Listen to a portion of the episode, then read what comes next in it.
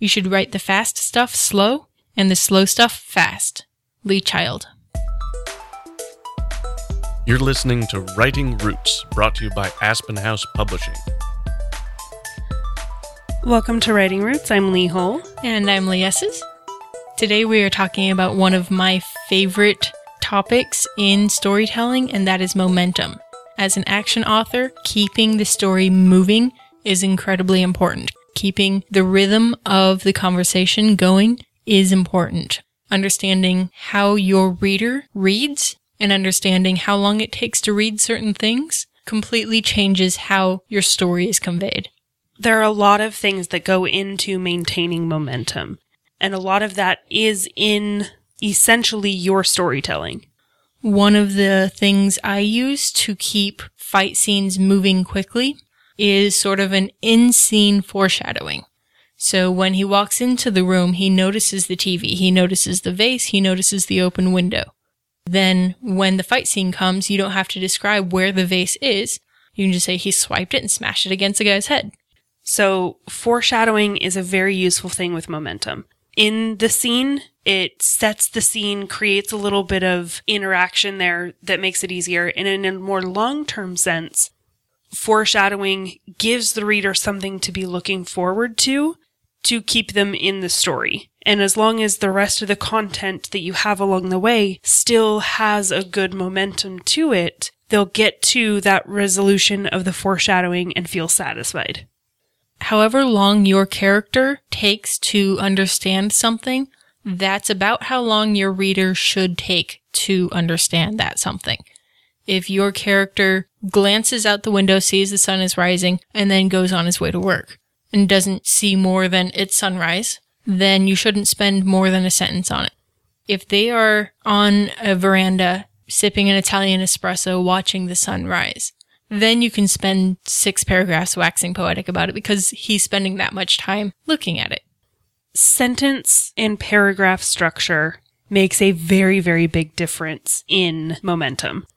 If you're in the middle of a fight scene, you need shorter sentences. You need, you know, punch, punch, slam, kick, grab, pow. Go full comic book with this.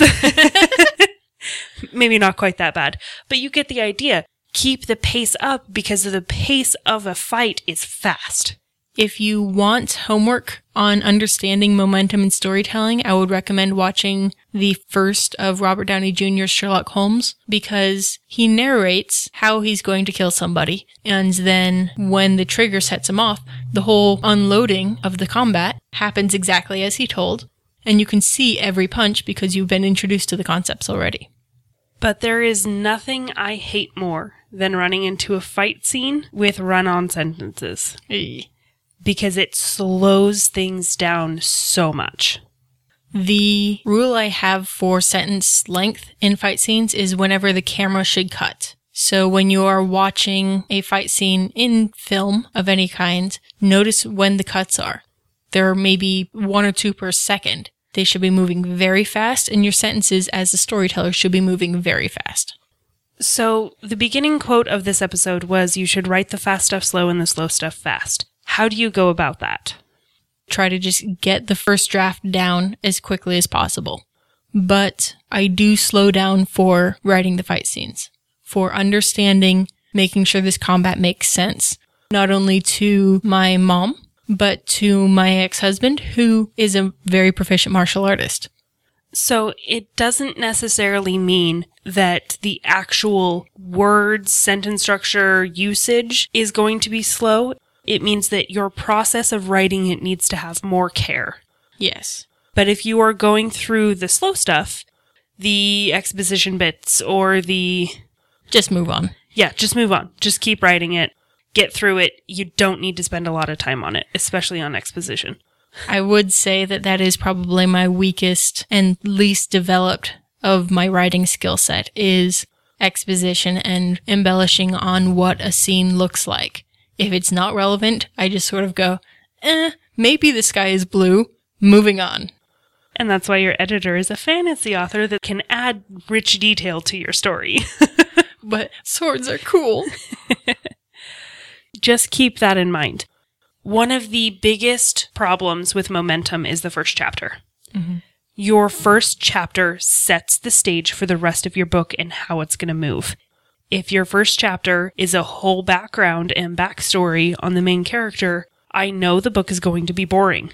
But if your first sentence really gets that momentum going off the bat, then you've got my eyes on your book for a while. At least the rest of the first chapter. Yeah? One of the tools non action authors can use is leaving, I call them footholds for later. So leaving little moments that you can call back to that that future scene would not be the same without that little foothold. My favorite author does this very, very, very well. There's actually kind of a running joke in the fandom that his foreshadowing is like a full dozer and we still don't get it until the end of the book. but he does a fantastic job and it helps push the momentum forward because some of momentum is giving your readers a reason to keep going. Yeah. Momentum, your reader should always be leaning forward, not leaning back.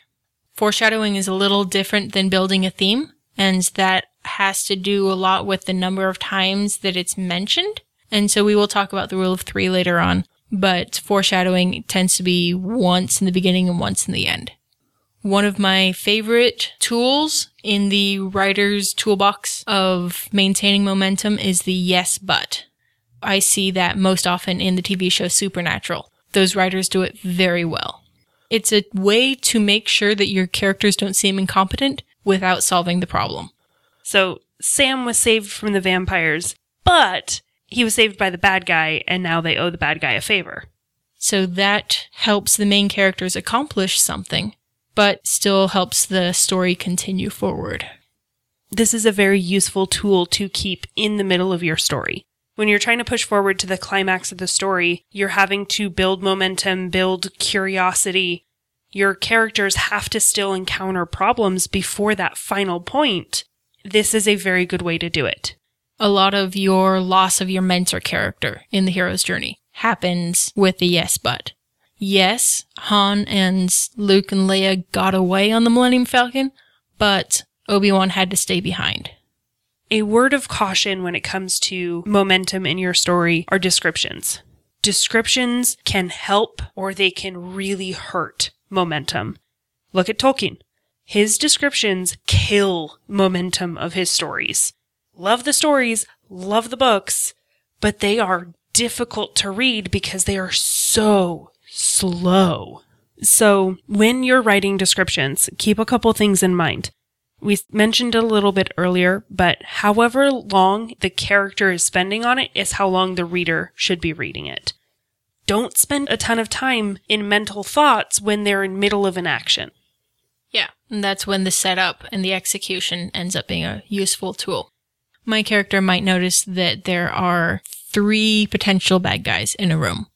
And one has a beard, one has long hair, one looks like he just got out of the military. So I don't even have to know their names in order to go, beard guy did this. And it's much easier to kill somebody that we don't know the name of when it comes to minion combat. Another thing when it comes to using descriptions or making sure to keep the momentum going is cut the fluff. Yes. Things that don't matter, that aren't relevant to the story, the plot, the characters, get rid of it. We don't need to know they went to the bathroom unless they're under a time crunch and they just really, really need to go to the bathroom. When you find yourself scanning your own work, there's probably something that needs to be addressed. If you're bored, they're bored. Last episode, we mentioned a little bit about dialogue tags. Dialogue tags are controversial in whether or not they help or hurt the story. Me personally, I really believe it depends on the situation.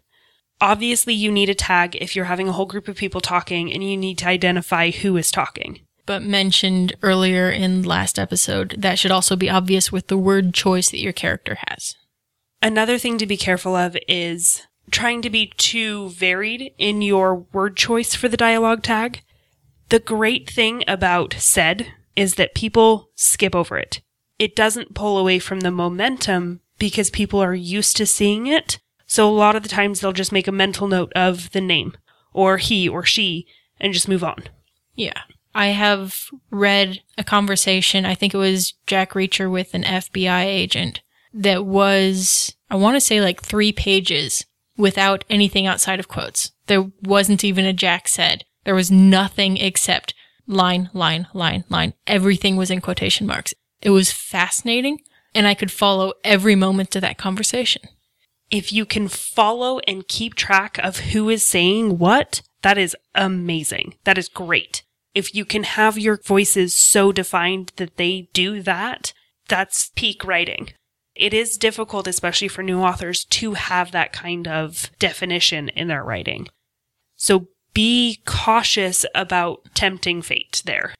I know a lot of people say don't use said, or a lot of people say use said. Go with what feels natural, what feels right in your story. Because your instincts are probably true to your genre.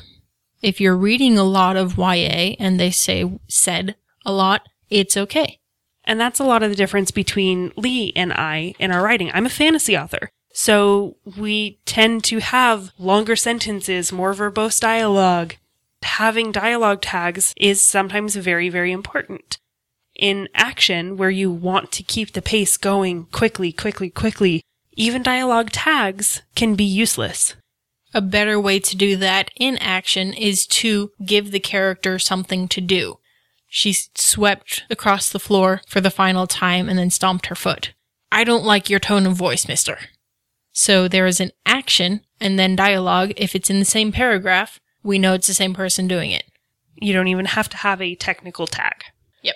So to wrap things up, just keep an eye on your momentum. Make sure that your story is moving, that it's always moving toward the end. If your story stalls, change something, remove something, fix something, Kill kill, a character. and that can help you push things forward again. But more important than that, Write selfishly. If you have a question or comment for our hosts or a topic you'd like us to cover, send us an email at writingroots at aspenhousepublishing.com or find us on Facebook by searching for Aspen House Publishing.